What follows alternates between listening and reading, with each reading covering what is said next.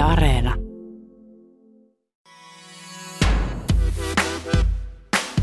Julkiset kertomukset saattavat sisältää useita normeja, joita emme aina edes huomaa.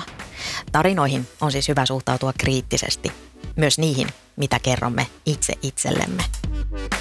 Tein ison askeleen, jota en olisi ikinä uskonut tekeväni. Ne voi olla myös tosi innostavia toki.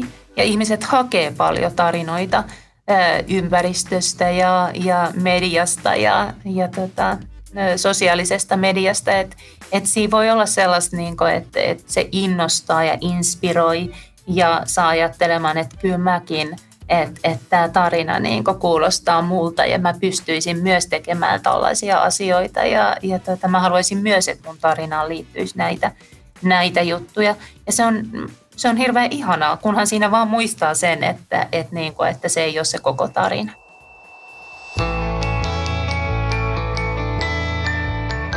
Kuuntelet Havaintoja ihmisestä ohjelmaa. Mä olen Satu Kivelä. Mitä aivoissamme oikeastaan tapahtuu, kun suunnittelemme tarinaa? Aivokuvantamisella on saatu heikkoja viitteitä kertomismuodon biologiselle pohjalle. Koehenkilön suunnitellessa kertomusta mittaustilanteessa näkyi otsalohkon tietyssä osassa liikettä. Sama vaikutus oli myös silloin, kun koehenkilö katsoi tarinaa videolta. Biologi, tieteilijä ja nykyään elokuvan tekijä Randy Olson liputtaa tarinallisen tiedeviestinnän puolesta – Olsonin mukaan kertomusmuoto ohjaa kuulijoita samankaltaiseen tulkintaan verrattuna muihin esitystapoihin. Ja se taas voi vahvistaa yhteishenkeä ja ryhmäkäyttäytymistä, kerrotaan kertomuksen keinoin kirjassa. Tarinat ovat meille välttämättömiä ja ne voivat herättää monenlaisia tunteita, kertoo psykologi Maarit Lassander. Jos se meidän oma tarina on, on tehnyt meistä tällaisia ihmisiä kuin mitä me ollaan tässä hetkessä, niin – niin se auttaa jollain tavalla sit, sit myös hahmottaa sitä nykyhetkeä ja, ja sitä, että millaisia muutoksia mä ehkä haluaisin tehdä mun elämässä. Et, et, et, koska kaikki tavallaan johtaa, johtaa johonkin, niin onko asioita, mitä mä haluaisin tuoda vaikka mun elämään enemmän. Tätä jaksoa varten pyysin ihmisiä kertomaan oman elämänsä tarinan ja pohtimaan, millaisia toiveita tai tarpeita heillä on elämänsä suhteen. Kiitos jokaiselle kokemuksensa kertoneelle. Yksi vastanneista on nimimerkki Jejen som nästan blev svensk. Muutin 23-vuotiaana Helsingistä Tukholmaan, koska en saanut mistään Helsingin alueelta kohtuullisen hintaista vuokra-asuntoa. Vanhempien luona en halunnut enää asua – Sain Tukholmasta heti duunia ja asunnon. Siellä vierähti pari vuotta. Kerromme kertomuksia arjen sattumuksista ja meille merkityksellisistä elämäntapahtumista toinen toisillemme. Tarinoiden kertominen on tyypillistä ihmislajille. Jokaisella ihmisellä on tarina kerrottavanaan ja kertomuksia on myös perheillä ja suvuilla. Ne voivat kulkea sukupolvelta toiselle. Myyttien tutkijoiden mukaan kaikissa kulttuureissa on samanlaisia arkkityyppejä kertomuksista – Voidaankin sanoa, että kertomukset ovat olennainen osa ihmislajin kehitystä. Näin sanotaan kertomuksen keinoin tarinallisuus mediassa ja tietokirjallisuudessa kirjassa. Teoksen ovat toimittaneet Mikko T. Virtanen, Pirjo Hiidenmaa ja Jyrki Nummi. Tarinat ovat meille tarpeellisia. Tätä mieltä on myös psykologi Maarit Lassander. Me tarvitaan tarinoita oikeastaan kaikkeen meidän elämässä, koska me, meidän ihmis, inhimillinen ihmisen tiedonkäsittelykyky on aina rajallinen. Ja tarina on se muoto, jolla me pystytään muistamaan asioita, jolla me pystytään käsittämään asioita ja, ja kertomaan ja oppimaan. Ja oikeastaan tekee mitä tahansa, mikä, mitä tapahtuu meidän mielessä. Eli tarinat on hirveän niin kuin, olennainen osa meidän psyykeä. Ja toki sitten, jos ajatellaan elämäntarinoita, niin, niin ne no, monesti tekee meille siitä elämästä merkityksellisempää, että me pystytään asettamaan ne tarinamuotoon ja, ja nähdä niitä toisiinsa vaikuttavia asioita. Mä ajattelen, että jos, jos me pystyttäisiin näkemään ne nimenomaan tällaisena apuna, niin ne olisi ehkä parhaimmillaan, mutta ne ei, ei, niiden ei tarvitsisi hallita meitä. Nimimerkki Elisa kirjoittaa oman elämänsä tarinan näin. Parikymppisenä muutin etelästä pohjoiseen. Yksin. Ilman turvaverkkoja. Kolmekymppisenä elin väkivaltaisessa parisuhteessa ja irtauduin siitä. Nelikymppisenä irtisanouduin vakituisesta työsuhteesta ja muutin pohjoisesta etelään.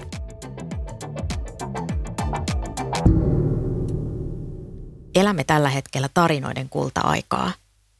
Mutta siis kertomukset ja tarinat eivät ole mitenkään uusi juttu mediassa. Suomalaisissa sanomalehdissä uutiset tarjoltiin 1800-luvulla kertomusmuodossa.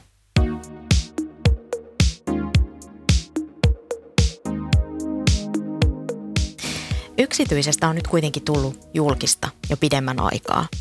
Oman tarinansa haluaa kertoa niin julkis kuin tavallinen tallaajakin.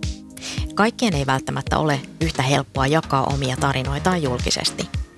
Etenkin silloin, jos kokee, ettei oma tarina taivu osaksi kertomuksen normeja. Mä ajattelen tarinoista jollain tavalla vähän eri tasoisina, että et onko ne sitten niitä meidän omia henkilökohtaisia tarinoita, joita me kerrotaan itselle ja joita me saatetaan jopa kirjoittaa vaikka päiväkirjaan tai johonkin, että mikä se on se mun tarina. Ja se, se monesti on hyvin sellainen rehellinen tarina siitä, että mitä, mitä mulle on tapahtunut ja mitkä kaikki asiat siihen on vaikuttanut erityisesti, että jos siihen lähtee sillä ajatuksella, että tämä lisää mun itsetuntemusta ja tämä auttaa mua hahmottaa, että, että miten se elämän, elämän aikainen tarina on niin johtanut tähän hetkeen. Mutta mut, mut sitten kun me lähdetään ö, tavallaan tuomaan sitä meidän tarinaa ö, ulkopuolelle ja, ja vaikka tekemään sitä hyvin julkiseksi, niin ensinnäkin sitä on aika mahdotonta ehkä niin tuoda esille kokonaisuudessaan, eikä se tietenkään olisi myöskään järkevää, niin me aina, aina tehdään siitä semmoinen yksi versio meidän omasta tarinasta. Ja siitä monesti jää aika lailla niitä olennaisia asioita silloin pois. Et, et voidaan vaikka kertoa hyvin tällaista niin suoraviivasta tai menestyksekästä tarinaa, jossa, on, jossa niin asiat johtaa toisiin ja, ja me, me tehdään valintoja ja niistä tulee hyviä, hyviä tota, mm, elämän, elämän, tota, elämän käänteitä. Mutta sit, se, joka lukee sitä tarinaa, niin ei pysty näkemään, että mitä kaikkea siellä taustalla on. Että mikä, mikä itse asiassa on ollut se koko kokonaisuus, minkä kanssa me ollaan, ollaan sen tarinan aikana jouduttu tulemaan toimeen. Ja, ja siitä voi tulla sellainen äh, aika, aika niin pinnallinen käsitys siitä, että miten ihmisen elämä menee tai miten sen pitäisi mennä. Mistä tarinankerronnan lisääntyminen mediassa ja somessa kertoo? Se heijastelee terapiakulttuuria ja modernin individualismin eli yksilökeskeisyyden kehittymistä 1900-luvun loppupuolella – näin sanoo suomen kielen tutkijatohtori Mikko T. Virtanen kertomuksen keinoin tarinallisuus mediassa ja tietokirjallisuudessa kirjassa. Ei siis mikään ihme, että aika usein erityisesti mediassa palstatilaa saavat tarinat ovat yksilökeskeisiä ja noudattavat vaikeuksista voittoon kaavaa. Sijoittajatarina on yksi vallalla olevista narratiiveista. Menestystarinat ovat tuttuja myös psykologi Maarit Lassanderille. Mä, mä myös jotenkin aina, aina mietin näitä asioita silloin, kun mä kuulen niitä menestystarinoita, koska hyvin harvoin esimerkiksi, jos nyt ajattelee vaikkapa sen, minkä kanssa mä oon tehnyt viimeksi töitä, mikä liittyy talouteen, niin hyvin harvoin mä tapaan sellaisia tarinoita, joissa esimerkiksi ihminen olisi joutunut vaikkapa mm, lomautetuksi tai tehnyt konkurssin tai, tai olisi ollut tämmöinen niin vaikea, vaikea niin taloudellinen takaisku elämässä, mistä hän kertoisi siinä vaiheessa, kun se on itse asiassa tapahtunut. Et lähes aina tarinat kerrotaan sit siinä vaiheessa, kun niistä on päästy jollain tavalla eteenpäin ja keskitytään hyvin paljon siihen, että mikä se on ollut se toipumis tai, tai, tai se, se palautumisen prosessi, millä, millä on taas saatu elämästä kiinni ja tehty siitä ehkä vähän parempaa. Ja, ja tämä on ehkä se, myös se kulttuurinen normi – äh, muistan jo joltain niin kuin, äh, blogikirjoittamisen kurssilta joskus, että, että opettaja sanoi, että, että muistakaa sitten, että, että voitte kertoa henkilökohtaisista tapahtumista sitten, kun niistä on jo selvitty. Eli, eli tavallaan ei ehkä myöskään haluta jolla, jossain mielessä kuulla niitä tarinoita, jotka on ehkä siinä niin sanotussa matalassa kohdassa tai siinä, että on, on tapahtunut jotain aika vaikeaa. Median sankaritarinoissa korostetaan usein yksilöä, eli päähenkilöä. Kertomuksesta puuttuvat usein läheisten ihmisten tuki tai laajempi yhteiskunnallinen kontekstointi. Sankaritarina voi kertoa rikastumisesta, rakkaudesta, laihtumisesta tai yrittäjyydestä. Tarinaan on usein sisäänleivottuna opetus tai johtopäätös. Jokainen on oman onnensa seppä. Rutiköyhästä rikkaaksi, sairaasta terveeksi ja vaikeuksista voittoon tarinoiden perusteella saatetaan tehdä johtopäätöksiä, että kaikki on vain itsestä ja omasta tahdonvoimasta kiinni. Tämä on yksilökeskeisyyttä korostavan tarinan kerronnan sokea piste. Ihmisen mahdollisuuksiin tavoitella haaveitaan ja selviytyä vastoinkäymisistä vaikuttavat olennaisesti ihmisen sosioekonominen asema, sosiaaliset ja kulttuuriset pääomat ja siis mitä se menestys edes on. Tässä, tässä mä monesti myös ajattelen sitä, että meidän pitäisi enemmän ehkä kyseenalaistaa sitä menestyksen käsitettä, että mikä se on se, se loistava käänne tai lopputulos tai, tai niin kuin mihin, mihin sitten niin päädytään. Että se, voi, se voi kuulostaa todella hyvältä tarinallisessa mielessä, mutta, mutta onko se sitten niin sen ihmisen elämän kannalta, niin vastaako se niitä omia, omia tärkeitä asioita – tai tuoko se elämään jotain sellaista, mikä tekisi siitä rikkaampaa tai merkityksellisempää. Ja rikkaampaa nimenomaan sellaisessa niin kuin, ö, henkisessä mielessä, että, että tekeekö se siitä ehkä isompaa, laajempaa, ö, monipuolisempaa. Nimimerkki Not So Simple Mind on kolmekymppinen. Hän kuvaa elämänsä käännekohtaa näin. Ehdottomasti terapiajakso, jonka kävin läpi 24-vuotiaana. Olin ollut varmaan koko elämäni ajan terapian tarpeessa ja kun lopulta olin selkäseinää vasten, enkä nähnyt enää muuta vaihtoehtoa, päätin mennä. Tulen olemaan ikuisesti kiitollinen kotikaupunkini terveydenhuollolle ja minua auttaneille ihmisille. Elämme aikaa, jossa suorastaan pakkomielteisesti palvotaan terveyttä ja hyvinvointia. Se saa aikaan sen, että sairastuminen määritellään poikkeukseksi normissa. Sairaus ja siitä parantuminen ovat täydellinen tarina erityisesti hyvinvointiin ja terveyteen keskittyvissä lehdissä. Syöpään sairastumistakin määritellään usein mediassa taisteluksi sairastamisen sijaan. Sairauskertomuksia on tutkittu myös tarinoiden näkökulmasta.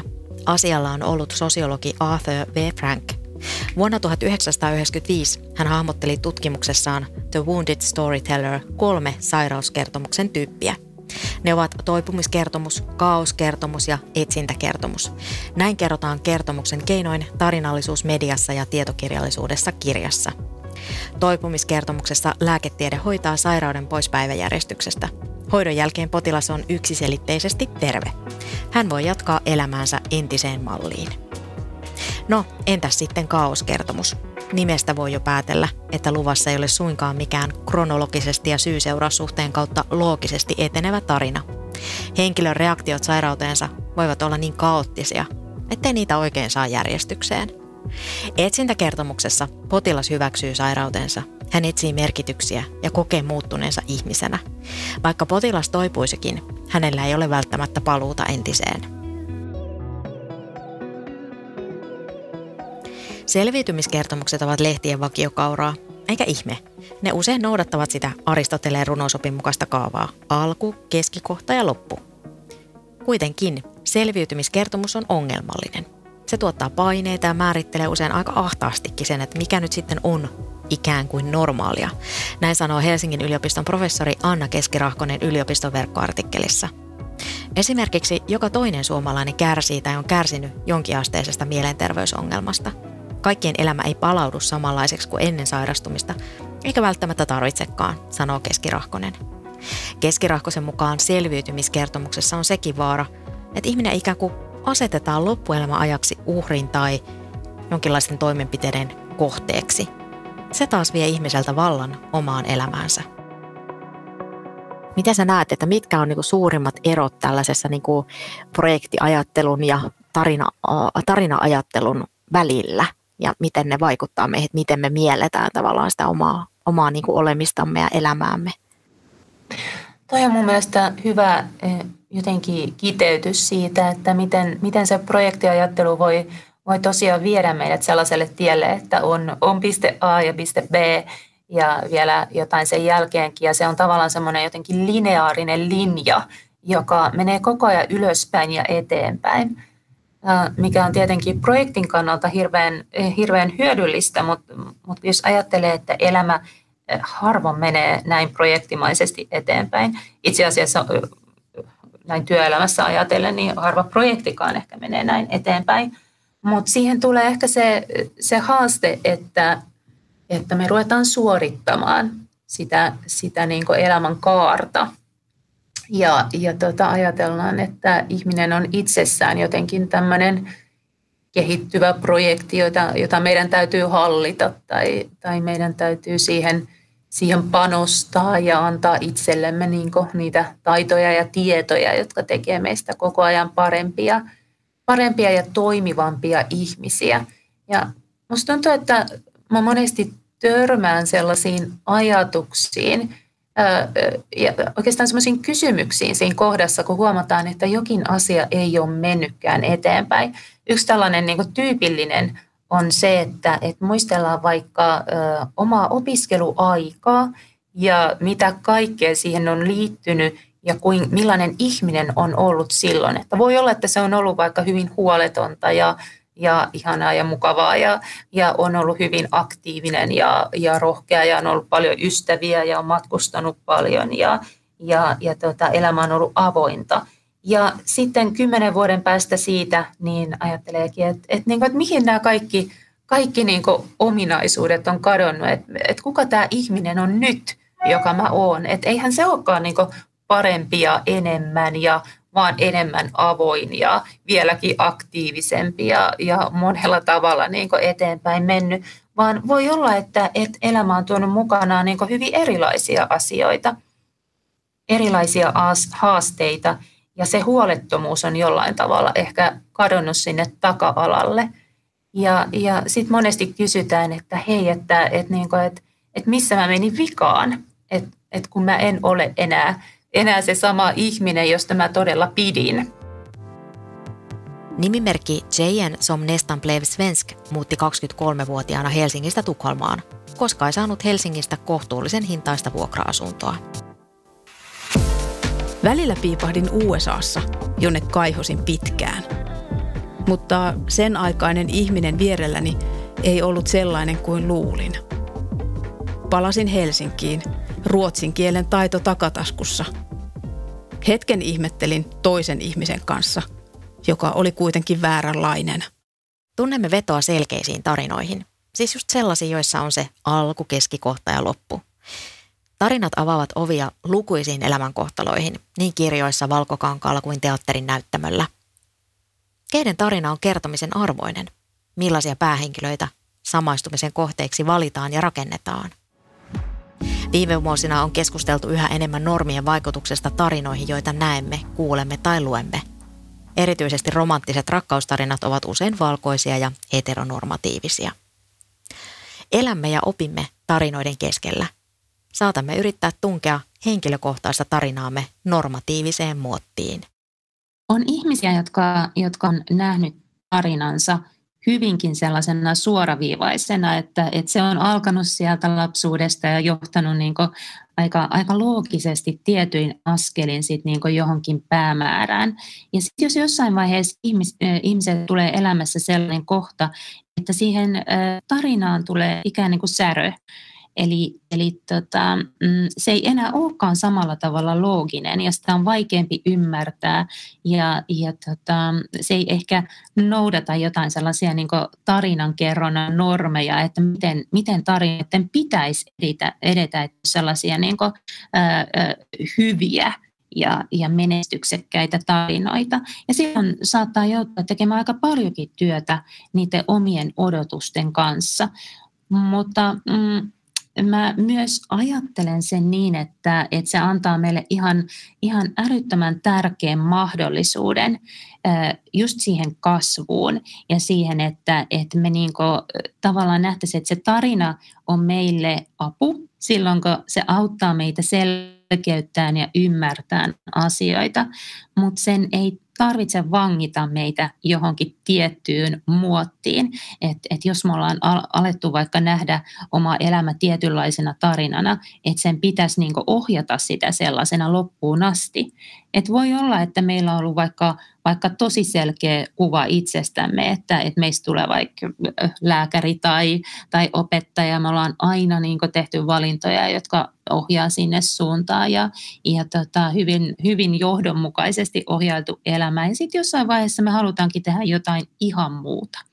Ja silloin voi kysyä itseltään just sitä, että, että haluanko mä antaa mun tarinan ohjata mua vai haluanko mä antaa itselle mahdollisuuden tehdä sen särön mun tarinaan ja tehdä siitä erilaisen tarinan, joka, joka voi olla sitten jossain kohdassa ihan yhtä, yhtä ymmärrettävä ja, ja tota, ö, ö, ö, merkityksellinen, mutta se ei ole vaan ollut se, mitä me ollaan alun perin ajateltu.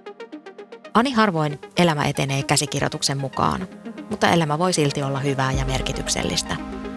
Nimimerkki Elmo kaipaa elämäänsä perusarkea. Pitkän ja raskaan uupumuksen jälkeen toivon Arjalta lähinnä tavallisia asioita. Sitä, että pystyy käymään töissä ja jaksaa tehdä muutakin. Pystyy ilahtumaan asioista aidosti ja nauttii hyvistä hetkistä arjen keskellä – Ennen uupumusta en osannut arvostaa niin sanottua tylsää perusarkea. Nyt se on juuri sitä, mitä kaipaan. Nimimerkki Jane som nästan blev svensk viipahti päälle parikymppisenä myös Yhdysvalloissa. Joitakin ihania ystäviä Tukholmasta sekä Helsingistä hiipui muuttovauhdeissa 80-luvulla pois elämästä. Se harmittaa edelleen. Saattaisin vaihtoehtoisesti asua myös Etelä-Ranskassa bistron pitäjän kanssa, jos olisin tarttunut erään ranskalaisen nuoren miehen tarjoukseen vuonna 1985 reissatessani Helsinki-Tukholma väliä laivalla. Mene ja tiedä. Yli 400 vuotta sitten erityisen suosittuja olivat romaanit, joiden esipuheessa korostettiin kertomuksen todenperäisyyttä. Siis sitä, että kertomus ei ollut fiktio – Yksi sellaisista oli espanjalaisen Miguel de Cervantesin kirjoittama romaani Don Quixote. Samoihin aikoihin sensuurilait vaikuttivat uutisten muotoon. Uutisia kerrottiin verhottuna fiktioon tai vertauskuvien avulla. Mutta hei, entäpä ne meidän omat kertomuksemme, joita kerromme itsellemme ja toisillemme? Ovatko ne faktaa, fiktiota vai sekä että? Meidän muisti ei aina ole ihan järjettömän luotettava. Että, että monesti jotkut asiat sieltä hieman katoaa ja me kiinnitytään ehkä semmoisiin asioihin, jotka on joko meille tosi semmoisia vahvoja niin tunnekokemuksia, tai voi olla, että me myös kiinnitytään itseemme jollain tavalla ihmisenä, että mä oon tällainen ihminen. Ja, ja tota, mm, mulla on siitä todisteena näitä ja näitä ja näitä kokemuksia. Ja mä oon saanut tällaista palautetta jossain elämänvaiheessa. Ja, ja sitten onkin tullut siitä semmoinen ohjaava ää, nuora, että, että, niin kuin, että kun mä oon tällainen ihminen, niin mä teen tällaisia asioita ja, ja se on siinä. Ja ei ehkä niin kuin, huomata, kuinka paljon paljon niin kuin me muututaan ja kuinka me muututaan niin kuin sen meidän ympäristö ja niiden ympäristövaatimusten mukaan, että, että me, ihminen on kumminkin tosi sopeutuvainen eläin, että, että kyllä me pyritään olemaan jollain tavalla synkassa sen meidän ympäristön kanssa koko ajan, olipa se millainen tahansa. Ja, ja tota, sitten pitkän ajan kuluessa se voi alkaa tuntua siltä, että no tämä on just se mun, mun juttu, koska me ollaan niin hyvin sopeuduttu siihen ja, ja se tuntuu niin mukavalta ja helpolta. Nimimerkki Jane som nästan blev svensk muutti parikymppisenä Tukholmaan ja hän asui myös Yhdysvalloissa, kunnes. Onneksi vuonna 1987 törmäsin elämäni rakkauteen kirjaimellisesti työpaikan puhelimessa. Tein ison askeleen, jota en olisi ikinä uskonut tekeväni – Minulla on ollut perustadilainen asenne susirajasta. Päätin muuttaa eteläsuomalaiseen pikkukaupunkiin, jossa asun edelleen saman ihmisen kanssa. Pikkukaupunki Inhoni on pikkuhiljaa yli 30 vuodessa muuttunut melkein pikkukaupunki rakkaudeksi. Helsinkiin en enää kaipaa. Mutta tietynlainen stadilaisuus ei lähde minusta kulumallakaan. Sitä on kyllä, kyllä tosi hyvä välillä, välillä miettiäkin, että, että, että, että miten, miten on ihmisenä muuttunut. Ja samalla se, että, että myös ne omat, omat itselle tärkeät asiat muuttuu eri, eri elämänvaiheissa ja se on tosi, tosi luonnollista ja sitä kannattaa päivittää aina välillä, että, että okei, että mä oon ehkä ihmisenäkin erilainen, mutta onko eri asiat mulle myös tässä hetkessä tärkeitä. Ja, ja nehän ne monesti ohjaa sitä meidän niin valintaa ja päätöksentekoa, että mikä meillä on tärkeää, mikä meitä kiinnostaa, mikä meitä motivoi.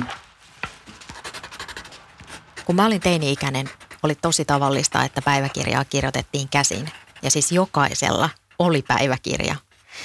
Pehmeäkantisessa päiväkirjassa oli kultaisen värinen lukko ja avain. Lukollinen päiväkirja korosti kirjoittajalle oman ilmaisun tilaa. Voin kirjoittaa tänne sivuille mun kokemuksia, pohdintoja ja tunteita ihan vaan itselleni. Feministisessä kirjoittamisessa ja sen opettamisessa korostetaan myös omassa elämässä tärkeiden tarinoiden kirjoittamista kirjalliseen muotoon. Sen on nähty tukevan emansipaatiota – Millä tavalla sitten just nämä tarinat, mitä me sitten kirjoitetaan itsestämme itsellemme tai jaetaan muille, niin, niin vaikuttaa siihen, siihen, että sehän on joskus aika, siis se voi olla hauskaa tai sitten se voi olla nolostuttavaakin, kun katsoo vaikkapa jotain teiniaikojen päiväkirjamerkintöjä ja, tai, tai sitten aikuisenakin, jos, jos on tiettyjä elämänvaiheita, jolloin on kirjoittanut ja sitten ne on taakse jäänyttä ja sitten palaa niihin, niin sitten voikin tuntua sillä, että noinko mä tosiaan ajattelin ja koin ja tunsin. Että aina sitä ei ehkä sitten edes muistakaan jälkikäteen, että mitä, mitä, mitä on niin kuin kokenut tai miltä se on siinä hetkessä ehkä joku asia tuntunut, niin, niin tota, miten nämä tarinat sitten vaikuttaa siihen, että mitä me ajatellaan itsestämme ja elämästämme? Musta on ainakin ihana joskus palata omiin teiniaikojen päiväkirjoihin. Mä teinkin sen tuossa mm, vuosi sitten, kun sellainen sattui silmään. Ja, ja totta kai se on, se on tavallaan tosi, siitä tulee tosi noloksi ja siitä tulee sellainen, että voi ei, että, että kaikenlaista sitä on tullut ajateltua ja mietittyä ja, ja tosi voimakkaita tunteita niistä monesti sitten niinku kumpua. Mutta musta se on ihana tavallaan niinku jollain tavalla myös palata siihen, että et, et niinku sitä muuttuu ihmisenä. Vaikka sitä monesti ajattelee, että mä oon ihan samanlainen kuin vaikka viisi vuotta sitten tai kymmenen vuotta sitten, mutta sitten kun lukee niitä omia tekstejä, niin siinä saattaa näkyä aika, aika paljonkin sitä eroa, että mitä sitä on silloin vaikka arvostanut tai pitänyt tärkeänä tai toivonut omaan tulevaisuuteensa. Ja sitä ei tarvitse sillä tavalla hävetä, että, että se voi olla tosi, tosi sellaista niin jotenkin ymmärrettävää ja sitä voi tuntea, tuntea aika niin paljon sellaista jotenkin, ainakin mä tunsin mun teiniminäni kohtaan sellaista jotenkin huvittunutta ää, ymmärrystä ja rakkautta, että et vitsi, että et kaikkea sitä on ollutkin silloin elämässä. Mutta sitten kuitenkin, että meillä on mahdollisuus koko ajan se muutokseen, niin siihen muutokseen, niin sekin on mun mielestä tosi tärkeää huomata, että me ei olla, me ei olla kiinni siinä hetkessä, mitä, mitä me ollaan oltu silloin ja millaisia me ollaan oltu ihmisenä vaan että me voidaan aina niin suunnata, suunnata siitä eteenpäin ja etsiä uudestaan sitä, että mikä on se meidän tarinan ydin. Ja, ja tota, se on oikeastaan osa sitä tarinaa, että me etsitään. Että se on semmoinen ihmisen inhimillinen niin tarve myös niin etsiä ja löytää. Oman elämäntarinan kirjoittaminen itselleen voi auttaa sen tutkimisessa, mikä itselle on tärkeää nyt ja mahdollisesti tulevaisuudessa. Kiitos, että kuuntelit. Minä olen Satu Kivelä. Mitä ajatuksia ohjelma herätti? Lähetä palautetta havaintoja.ihmisestä at yle.fi.